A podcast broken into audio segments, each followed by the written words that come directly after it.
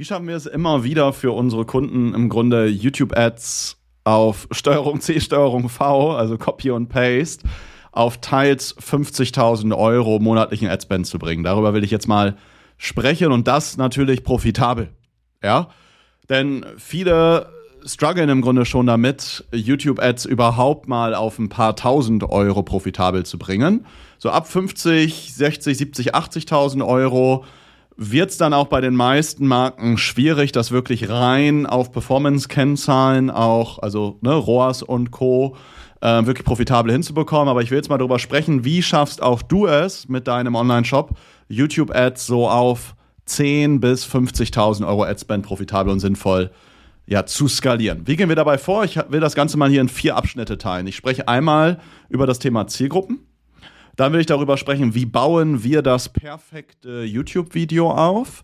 Dann als drittes darüber sprechen, anhand welcher Kennzahlen entscheiden wir, welches Video denn jetzt auch entsprechend funktioniert.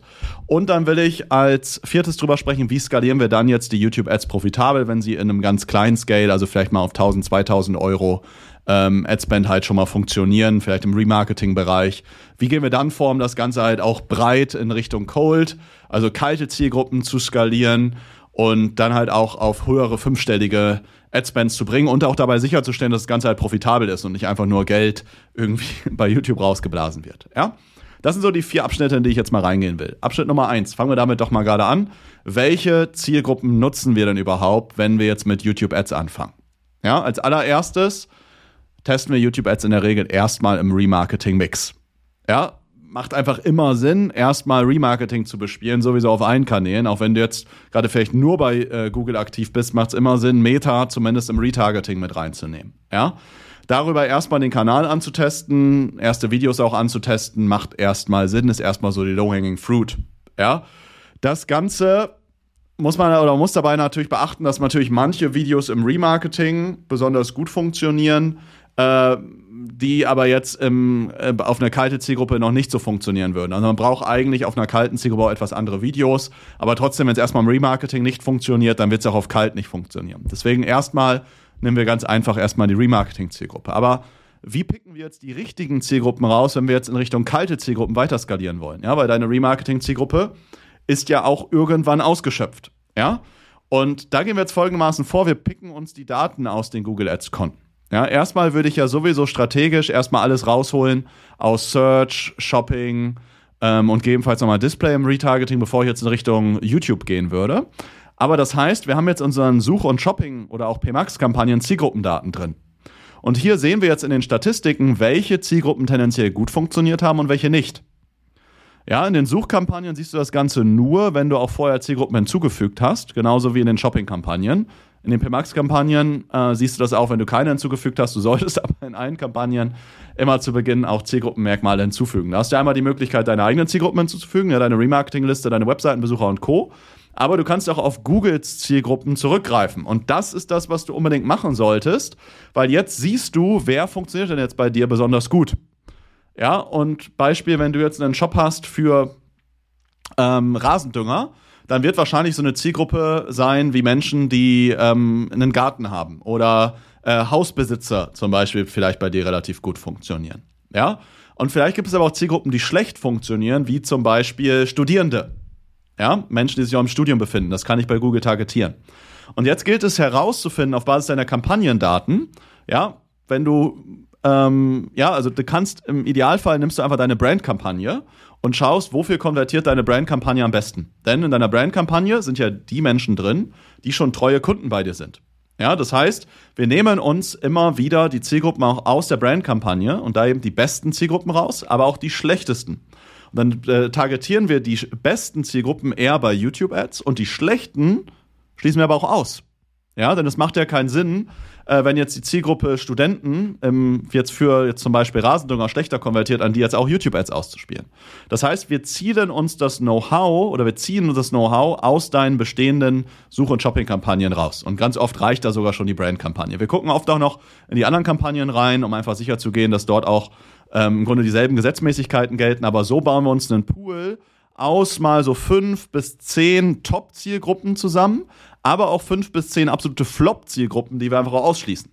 Weil was Google ja natürlich macht, ist, Google erweitert ja auch die Zielgruppen. Oder wenn ich jetzt sage, am besten haben die Gartenbesitzer funktioniert, aber Studenten funktionieren schlecht, dann gibt es ja vielleicht auch Studenten mit Garten. Und da macht Sinn, dass ich trotzdem die Studenten ausschließe, weil grundsätzlich eher die Gartenbesitzer funktionieren, die vielleicht keine Studenten sind. Ja? Also deswegen machen da auch Ausschlüsse entsprechend Sinn. Aber so kommen wir zu den besten Zielgruppen. Ja? Das war erstmal Punkt 1 hier von dieser Folge. Kommen wir zu Punkt 2, nämlich, wie bauen wir jetzt das perfekte Video auf? Und um das perfekte Video für eine YouTube-Ad aufzubauen, das kannst du dir ein bisschen vorstellen, wie wenn du mit Lego spielst. Wenn ich mal aus Lego ein Haus aufbaue, nehme ich ja auch verschiedene Steine mit verschiedenen Farben, in verschiedenen Größen. Und genauso darf man eine sehr, sehr gute YouTube-Ad denken. Ja, eine gute YouTube-Ad besteht aus einem sehr, sehr starken Einstieg, eine sehr starke Hook. Ja, die ersten fünf Sekunden sind da massiv entscheidend. Die müssen einfach von der Botschaft her deine Zielgruppe gut abholen, die müssen aber auch geil geschnitten sein. Ja, beides spielt eine ganz entscheidende Rolle, ob die Nutzer dann am Ende auch dranbleiben. Aber dann, jeder einzelne Baustein sind einzelne Botschaften, einzelne Sorgen, einzelne Probleme, die ich in der Ad anspreche. Und das muss ich ermitteln, was hat da den größten Trigger, was funktioniert am Ende am besten. Und daraus kombiniere ich die einzelnen Lego-Steine oder Bausteine meiner Ad zu einem Gesamtpaket und das ist dann am Ende die perfekte Ad. Ja, ich hatte gerade letzte Woche einen LinkedIn-Post veröffentlicht aus dem Projekt von uns. Da haben wir, es ist wirkliche Ingenieurskunst, so ein perfektes YouTube-Video. Das gleiche gilt aber auch für eine perfekte Meta-Ad wirklich aufzubauen. Ja, hier hatten wir aber nur mal ein paar Zahlen zu nennen. Wir hatten hier zwei verschiedene Ads. Auf beide haben wir ungefähr 6000 Euro Werbebudget drauflaufen gehabt. Beide hatten, oder die eine Ad hatte ungefähr eine Million Impressionen, die andere Ad hatte gut drei Millionen Impressionen, also genau 3,08 Millionen, die andere 1,04 Millionen. Ja? Und jetzt, wenn ich mir jetzt aber die Zahlen anschaue, gigantisch. Ja, wir haben bei beiden Ads einen CPV gehabt, der bei einem Cent war oder niedriger. Das bedeutet, wir haben bei beiden Ads ein Cent oder weniger dafür bezahlt, dass jemand sich das Video 30 Sekunden anguckt oder dass der entsprechend klickt oder irgendwie mit dem Video interagiert. Wenn ich das mal mit Meta-Ads vergleiche, weiß ich nicht, dass das immer jemand hinbekommen hat für einen Cent. Ja? Wenn ich mir jetzt die Videowiedergabedauer bei diesen Videos anschaue, dann haben wir bei dem besten Video haben 25% des Videos haben 92,29% aller Nutzer geguckt. Das heißt, das Video ist so geil durchengineert, dass die Menschen einfach gezwungen werden dazu, ja, die ersten 25 Prozent, das sind so 15 Sekunden des Videos, wirklich auch anzuschauen. Bei dem anderen Video war es ein bisschen schlechter. Ja, da sind so, ähm, waren es 31,84 Prozent, die die ersten oder das erste Viertel angeguckt haben. Ja, also so über den Daumen war das, also das Video war auch ein bisschen länger, aber das waren dann so über den Daumen die ersten 20 Sekunden. Ja, aber trotzdem, ja, ein Drittel aller Leute, die die Ad sehen, gucken die ersten 20 Sekunden. Das sind gigantische Zahlen. Das funktioniert halt nur, wenn ich das Video wirklich so durchengineere und jeden einzelnen Baustein entsprechend wie, wenn ich irgendwie einen Fahrrad oder einen Sportwagen im Windkanal optimiere, so darf ich am Ende auch die Ad optimieren. Das ist natürlich für den Start noch nicht entscheidend. Für den Start ist erstmal wichtig, grobe und die wichtigsten Botschaften zu identifizieren und wenn ich die identifiziert habe, dann ins Detail reinzugehen. Ja? Es bringt nichts, wenn ich irgendwie mit einem Dreirad in den Windkanal reingehe, um damit einen Triathlon zu gewinnen. Ja, das Dreirad wird nie so gut funktionieren wie das äh, schnittigere Zweirad. Ja, also am Ende geht es natürlich, aber am Anfang geht es erstmal darum, zu wissen, in welche Richtung geht's und dann geht es darum, aber dann im Windkanal die Ad zu tun. Ja? Da mal so ein paar Tipps nochmal für Shorts und Longform-Content. Hey, kurzer Hinweis an dieser Stelle. Ich habe extra einen Tanzkurs gemacht und bin jetzt auf TikTok und tanze dort jede Woche mindestens dreimal so wie du es von mir erwartest, absolut fundierten E-Commerce-Content zum Thema Conversion-Optimierung, Performance-Marketing aus den Bereichen Google, Meta und Native Ads und würde mich da freuen, wenn du mir da folgst. Du findest mich da einfach unter meinem Namen Dr. Decker zusammengeschrieben, also dr. Sebastian Decker. Jedes Video hat gerade schon so Minimum 500 bis teilweise anderthalbtausend Aufrufe, aber die Followerzahl lässt einfach nur absolut zu wünschen übrig. Und da würde ich mich freuen, wenn wir uns auch da regelmäßig sehen. Also dr. Decker bei TikTok.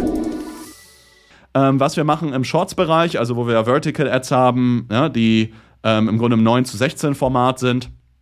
Wir bedienen uns da auch ganz oft, wenn die Marken schalten in der, in der Regel, wenn wir auch auf YouTube-Ads gehen, halt auch schon erfolgreich Ads im Bereich Meta und dann ziehen wir uns auch da ganz einfach mal die besten Creatives von Meta. und spielen die erstmal als einfache Low-Hanging Fruit erstmal bei YouTube als Short-Ad auch aus. Ja, das funktioniert in der Regel schon direkt. Ja, und dann gehen wir aber hin und machen dann entsprechende Anpassungen, schauen, wie können wir das Video nochmal besser für YouTube entsprechend tun. Dann nehmen wir auch die besten Vertical Ads, die am besten bei Meta funktioniert haben und machen daraus eine 16 zu 9 Ad. Wie machen wir aus einer Vertical Ad eine 16 zu 9 Ad? In der Regel jetzt nicht einfach durch den Schnitt, sondern indem wir neben die Vertical Ad einfach ein statisches Bild setzen, wo wir nochmal die wichtigsten Alleinstellungsmerkmale und Gründe für das Produkt reinpacken. Und so generieren wir aus einer Vertical Ad eine 16 zu 9 Ad, die wir dann wieder bei YouTube in allen möglichen Placements nutzen können. Und dadurch haben wir wieder mehr Ausspielungsmöglichkeiten und können halt 16 zu 9 auch nochmal als Format spielen, ohne dass wir jetzt nochmal riesig in eine andere neue Videoproduktion rein müssen. Ist einfach super effizient, super kosteneffizient und funktioniert gleichermaßen immer wieder. Ja? Und deswegen ist das eine guter, gute Technik und guter Hebel, aus einer Vertical Ad einfach eine 16 zu 9 Ad zu machen. Ja? Aber natürlich bauen wir auch 16 zu 9 Ads auf. Gerade wenn wir Video-Ads machen wollen, die ein bisschen länger sind. Ja, also was meine ich jetzt im Ads-Bereich von ein bisschen länger? Also alles so zwischen irgendwie 40 Sekunden bis 120 Sekunden, also knappe Minute bis zu zwei Minuten. Ja, dann gehen wir halt auch viel auf den 16 zu 9 Bereich und spielen halt die Ads als klassische Pre-Roll-Ad aus, ja, dass wir vor dem YouTube-Video, oder du hast mit Sicherheit mal gesehen, in dem YouTube-Video dann entsprechend unsere Ads ausspielen. Ja, aber das ist so die Art und Weise, wie wir entsprechend die perfekte Ad aufbauen. Also ganz viel ist, sich halt zu überlegen, welche Einstiege könnte ich machen für ein Video und welche Botschaft nehme ich dann, um die Ad weiter aufzubauen. In der Regel gehe ich mit einem ähm, ja, sehr, sehr, ja, vielleicht auch sogar teilweise mal ein bisschen clickbaitigen Einstieg rein. Ähm, gehe dann in etwas rein, was Interesse erzeugt, wo ich das Problem der Zielgruppe schilder und gleichzeitig eine Idee dafür gebe, wie ich das Ganze löse. Gehe dann in dem äh, dritten Teil der Ad, also wir haben Hook, wir haben so ein bisschen Problembewusstsein, Interesse schaffen gehen dann im dritten Teil der Ad mehr da rein, was ist denn unsere Lösung und warum ist die gut? Und dann kommt natürlich am Ende einfach gesagt der Call to Action. Das sind so ganz einfache vier Abschnitte, die eigentlich jede Ad enthält, aber die Abschnitte bestehen dann halt wieder aus kleineren Untersegmenten oder kleineren Lego-Bausteinen. Aber so bauen wir entsprechend erfolgreiche Ads auf. Ja? Kommen wir zu Teil 3. Also anhand welcher Kennzahlen entscheiden wir jetzt, ob jetzt ein solches Video ob eine YouTube-Ad oder auch ob eine Meta-Ad funktioniert. Ja, jetzt erstmal rein auf YouTube-Ads bezogen. Wir schauen uns natürlich erstmal den ROAS an, ja, den Return on Advertising Spend und gucken einfach, hey, wenn wir jetzt für diese YouTube-Ad 1000, 5000 Euro ausgegeben haben, sagen wir mal 5000 Euro und wir haben einen ROAS von 3, dann weiß ich, hey, die Ad hat in jedem Fall 15.000 Euro Umsatz generiert. Ja, wir schauen uns aber oft nicht nur den ROAS an, weil das bei YouTube-Ads oft zu kurz kommt.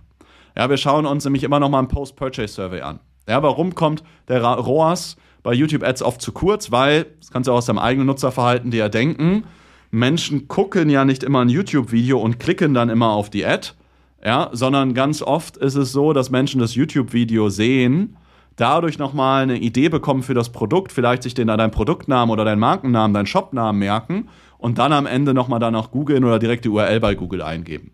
Ja, und dann wird das Ganze nicht mehr eindeutig der YouTube-Ad zugeordnet, dann tracke ich es einfach nicht. Deswegen nehmen wir nochmal eine zweite Datenquelle dazu, um zu entscheiden, wie viel Umsatz bringt mir denn wirklich diese YouTube-Ad? Was ist der Impact? Ja, das heißt, wir nehmen jetzt noch ein Post-Purchase-Survey. Auf Deutsch gesagt, ganz einfach, wir machen am Ende der Bestellung machen wir eine Umfrage und schauen oder fragen dort ab, woher hast du uns kennengelernt? Ja? Und wenn dort, und da messen wir dann halt den YouTube-Anteil. Und in der Regel messen wir das ein, zwei Monate schon, bevor wir überhaupt YouTube-Ads schalten, weil du hast ja gegebenenfalls auch noch einen organischen YouTube-Content oder einen organischen YouTube-Traffic. Ja, und da wollen wir so ein bisschen die, die Basislinie feststellen. Wo ist denn oder wie viele Kunden gewinnst du denn überhaupt gerade schon über deinen YouTube-Traffic? Wenn du jetzt noch gar keinen YouTube-Traffic hast, dann brauchen wir das nicht. Aber viele Shops, die äh, da auch jetzt im Bereich YouTube-Ads schalten, haben halt schon zum gewissen Teil, zumindest einen kleinen YouTube-Ads-Traffic, wenn da nur irgendwie fünf, sechs Videos online sind. Ja? Das heißt, wenn ich jetzt zum Beispiel sehe im Post-Purchase-Survey, hey, es haben jetzt 5% deiner Nutzer haben gesagt, wir kennen dich äh, oder wir, wir kennen den Shop aus YouTube. Und du machst jetzt, sagen wir mal, als einfaches Rechenbeispiel 100.000 Euro Monatsumsatz. Dann könnte ich ja sagen, dein organischer YouTube-Traffic ist ungefähr für 5.000 Euro Umsatz verantwortlich. Ja? Wenn ich jetzt reingehe und ich schalte Ads, ja, und ich gehe jetzt hin und schalte jetzt zum Beispiel nochmal 10.000 Euro in YouTube-Ads. Und die schalte ich dann und schaue dann im nächsten Monat, wie verändert sich der Anteil der Menschen, die in dem Post-Purchase-Survey angeben, ich kenne dich von YouTube. Und wenn ich jetzt sehe, das Ganze steigert sich von 5 auf 10 Prozent, dann könnte ich sagen, hey, 5 Prozent der Leute habe ich dazu gewonnen aus meinen YouTube-Ads. Und jetzt vergleiche ich das mit dem Gesamtumsatz des Monats. Und wenn ich jetzt zum Beispiel sage, hey, der Gesamtumsatz liegt jetzt irgendwie bei 200.000 Euro und ich habe jetzt 5% dazu gewonnen, die jetzt in den Post-Purchase-Server YouTube angeklickt haben, dann könnte ich sagen, hey, 5% von 200.000 ja, sind 10.000 Euro. Dann könnte ich sagen, YouTube war jetzt für 10.000 Euro zuständig. Das wäre, wenn ich 10.000 Euro in YouTube-Ads investiert habe, eine ziemlich schlechte Rechnung. Ja? Das heißt, es sollte hier eher dann in Richtung 15 oder 20 Prozent liegen, damit sich deine YouTube-Ads halt auch für dich lohnen. Aber dementsprechend ist es wichtig, dass du vorher schon mal so eine Basislinie aufnimmst, um dann danach zu sehen, wie sehr erhöht sich das Ganze durch YouTube-Ads. Ja? So entscheiden wir, ob ein Video entscheidend zum Umsatz beiträgt. Aber wie optimieren wir jetzt das einzelne Video? Also nicht nur, wie entscheiden wir, ob ein Video funktioniert, sondern wie entscheiden wir, wie wir ein Video optimieren. Und da gehen wir halt in die, in die detaillierteren KPIs rein. Das heißt, da gucken wir uns einmal die Aufrufrate an. Aufrufrate bedeutet bei Google, das sind im Grunde die Prozentsatz der Nutzer, die jetzt bei einem bei, einem, bei einer Video-Ad über 30 Sekunden, die das Video halt 30 Sekunden anschauen oder mehr, oder die halt irgendwie klicken, interagieren, liken, teilen. Ja? Dann schauen wir uns die Watchtime, die Video-Anschaudauer an. Ja, jetzt mal auf Deutsch gesagt. Das heißt, wir gucken uns an, wenn jetzt ein, wie viel wird ein Video zu 25%, zu 50, 75, zu 100% angeschaut. Dann schauen wir uns noch als weitere KPI die Klickrate des Videos an.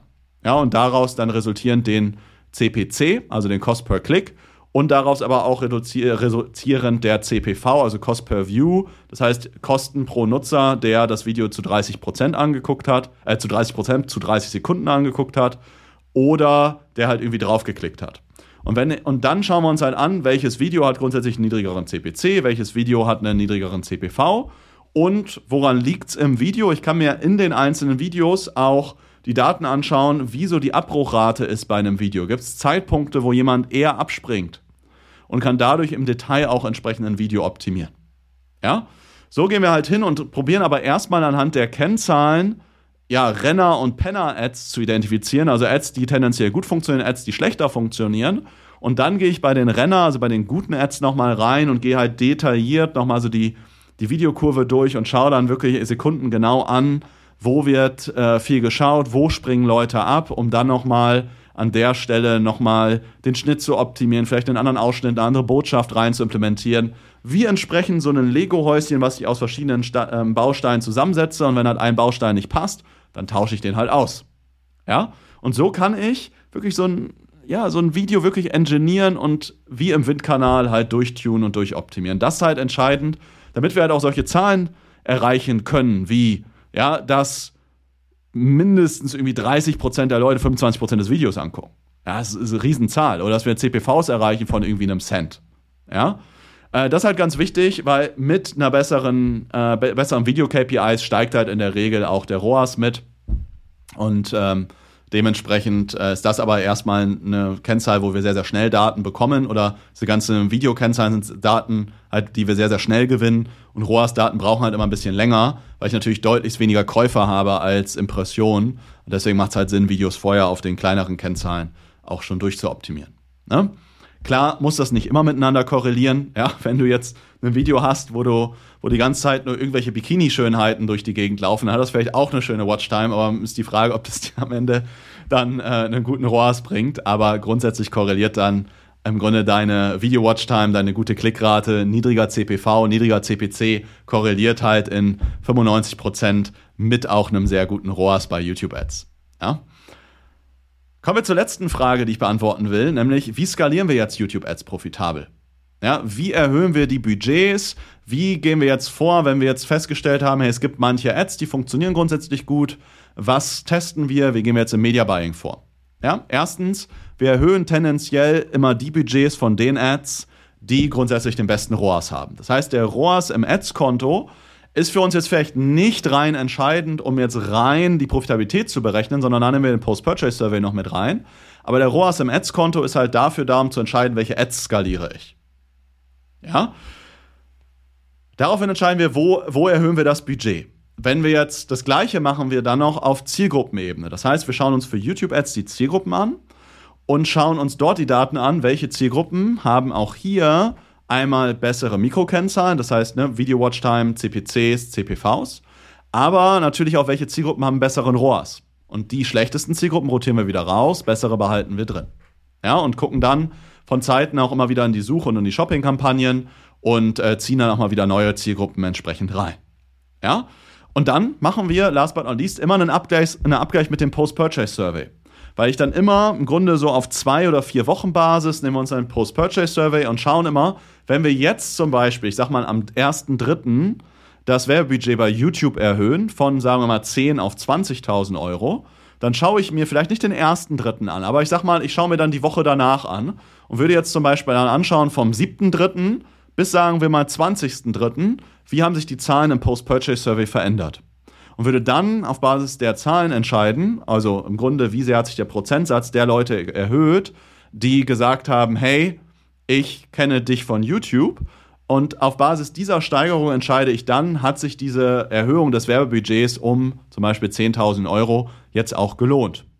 Ja, und das ist ganz, ganz wichtig, dass du immer nicht nur YouTube-Ads rein auf ROAS im Google Ads-Konto optimierst und interpretierst, sondern andere Datenquellen wie den Post-Purchase-Survey entsprechend mit reinnimmst. Und dann skalieren wir immer weiter, bis wir irgendwann merken, ah, es kommt irgendwann an so einen Sweet Spot, wo wir durch noch mehr YouTube-Ads halt nicht mehr signifikant den Umsatz steigern. Und dann ist so irgendwann auch, da kann ich natürlich noch mehr ins Videotesting und Videooptimieren und Co. reingehen. Aber dann komme ich irgendwann so an die Grenze, wo ich jetzt rein performance-getrieben YouTube-Ads halt nicht mehr betrachten kann, sondern dann ist am Ende noch die Frage, habe ich noch einen anderen Benefit davon, dass zum Beispiel andere Ads, andere Werbekanäle davon zusätzlich profitieren. Ähm, dann könnte ich nochmal schauen, kann ich nochmal ein Stück höher gehen. Ähm, Weil es ja auch einen Branding-Effekt hat, würde ich dann natürlich nochmal insgesamt immer auf MER gucken, also Marketing Efficiency Ratio. Am Ende ist es einfach der, ähm, wie viel Werbekosten habe ich all in im Vergleich zum Gesamtumsatz und verbessert sich diese Quote, wenn ich jetzt meine YouTube-Ads erhöhe. Ja? Wo diese Schwelle liegt, das kann bei 20.000 Euro Adspend bei YouTube sein, haben manche Kunden, wo das auch erst bei 100.000 Euro, 120.000 Euro Adspend im Monat lag. Das sieht man dann in dem jeweiligen Projekt. Hängt auch im, Grunde von der Zielgruppengröße ab. Je nischiger die Zielgruppe ist, desto schneller cappt das. Je breiter die Zielgruppe ist, Rasendünger, Kosmetik oder sowas, ähm, desto später cappt das Ganze und desto mehr kann ich in dem Kanal einfach machen. Ja, das mal so als kurzen Überblick und Einblick wie wir YouTube-Ads skalieren. Super unterschätzter Kanal, den einfach viele noch nicht so wirklich auf dem Schirm haben und E-Commerce-Marken fokussieren sich halt ganz, ganz oft jahrelang irgendwie auf ihre Meta-Ads und haben dadurch schon zum Teil schon sehr, sehr gut begriffen, welche Creatives halt gut funktionieren. Und dann verstehe ich es immer nicht, warum gehe ich dann nicht noch bei YouTube rein? Ja, weil ich da eine komplett neue Plattform habe, die auch selber noch nicht so irgendwie zugeschossen und zugeballert ist von anderen E-Commerce-Marken, ja, wo ich einfach nochmal super günstige auch CPMs und vor allen Dingen auch CPVs erzielen kann, also Cost per Views. Ja, und aber auch die ganzen Learnings, die ich bei Meta genutzt habe, kann ich halt übertragen auch wieder auf, in Richtung YouTube. Es gilt vielleicht nicht immer alles, aber 80, 90 Prozent der Ads, die bei Meta auch gut funktionieren, werden auch bei YouTube gut funktionieren. Ja, Deswegen, den Kanal solltest du dir unbedingt anschauen, spätestens wenn du eh schon viele Daten hast im Google Ads Konto, weil davon profitieren auch deine YouTube Ads, weil der Algorithmus ja aus den ganzen Zielgruppendaten von den Search- und Shopping-Kampagnen ja auch profitiert. Ja? Deswegen hier an der Stelle ein kurzer, aber ich glaube präziser Ritt einmal durch das Thema YouTube. Ja, wenn du mal mit mir über deinen Shop oder auch deine Google Ads sprechen möchtest und du suchst da, sei es entweder eine Agentur, die deine Ads übernimmt, oder Du suchst jemanden und ein Unternehmen, das dich oder deine Mitarbeiter ausbildet im Bereich Google Ads, dann melde dich gerne bei uns. Wie du vielleicht weißt, ich selber bin jetzt seit über fünfeinhalb Jahren, ich habe im April jetzt sechsjähriges Jubiläum, bin ich als Trainer für die Google Zukunftswerkstatt tätig. Für Google allein, ich glaube, jetzt mittlerweile 500 Trainings gegeben. Und dementsprechend ist es einfach in unserer Unternehmens-DNA drin, das Wissen auch beizubringen. Wir arbeiten auch, selbst wenn wir das Ganze als Agentur übernehmen, immer mega transparent mit unseren Kunden, sind immer offen, da auch das Wissen zu übertragen. Ähm, also je nachdem, was für dich relevant ist, wenn du die Kapazität hast und ähm, sei es entweder du oder ein Mitarbeiter bei dir, dann lass uns das Ganze so gemeinsam im Sparring angehen, dass wir den Mitarbeiter unterstützen und betreuen in den jeweiligen Themen. Wenn du da eine konkrete Unterstützung brauchst, weniger Kapazität hast, dann lass uns das Ganze als Agentur übernehmen. Melde dich dazu einfach gerne, gehst einfach auf unsere Webseite evolve-digital.de, trägst dich da mal für ein Analysegespräch ein. Dann gucken wir uns auch mal gemeinsam dein Google Ads-Konto an, schauen uns mal an, was da bisher so gelaufen ist, was du oder die letzte Agentur bei dir da gerade verzapft und wie viel Potenzial da auch entsprechend drin ist. Und dann lass uns drüber sprechen, wie wir dich da am besten unterstützen können. Ja, freue mich da ansonsten von dir zu hören. Und ansonsten freue ich mich, wenn wir uns in der nächsten Folge wieder begrüßen. Oder wenn du auch gerne mal bei uns auf dem YouTube-Kanal mit vorbeischaust, wenn du das gerade eh nicht als Videopodcast gerade bei YouTube siehst, dann freue ich mich, wenn du da mal vorbeischaust, denn da veröffentlichen wir jetzt auch wieder sehr, sehr regelmäßig sowohl Kurzvideo als auch Lang, äh, Langvideo-Content und auch teilweise sehr, sehr detaillierte Fallstudien, die super, super gut angekommen sind. Ich habe letzte Woche ein Video veröffentlicht, was innerhalb von drei Tagen schon über 100 Stunden Watchtime hatte. Das schaut sich ja keiner zum Spaß an. Das war nämlich ein Video, was eine Stunde 46 lang war. Von daher schau da gerne mal beim YouTube-Kanal vorbei, wenn du das noch nicht machst. Ansonsten freue ich mich, wenn wir uns in der nächsten Folge sehen. Bis dahin, alles Gute, mach's gut, viel Umsatz und bis zum nächsten Mal. Dein Sebastian. Ciao.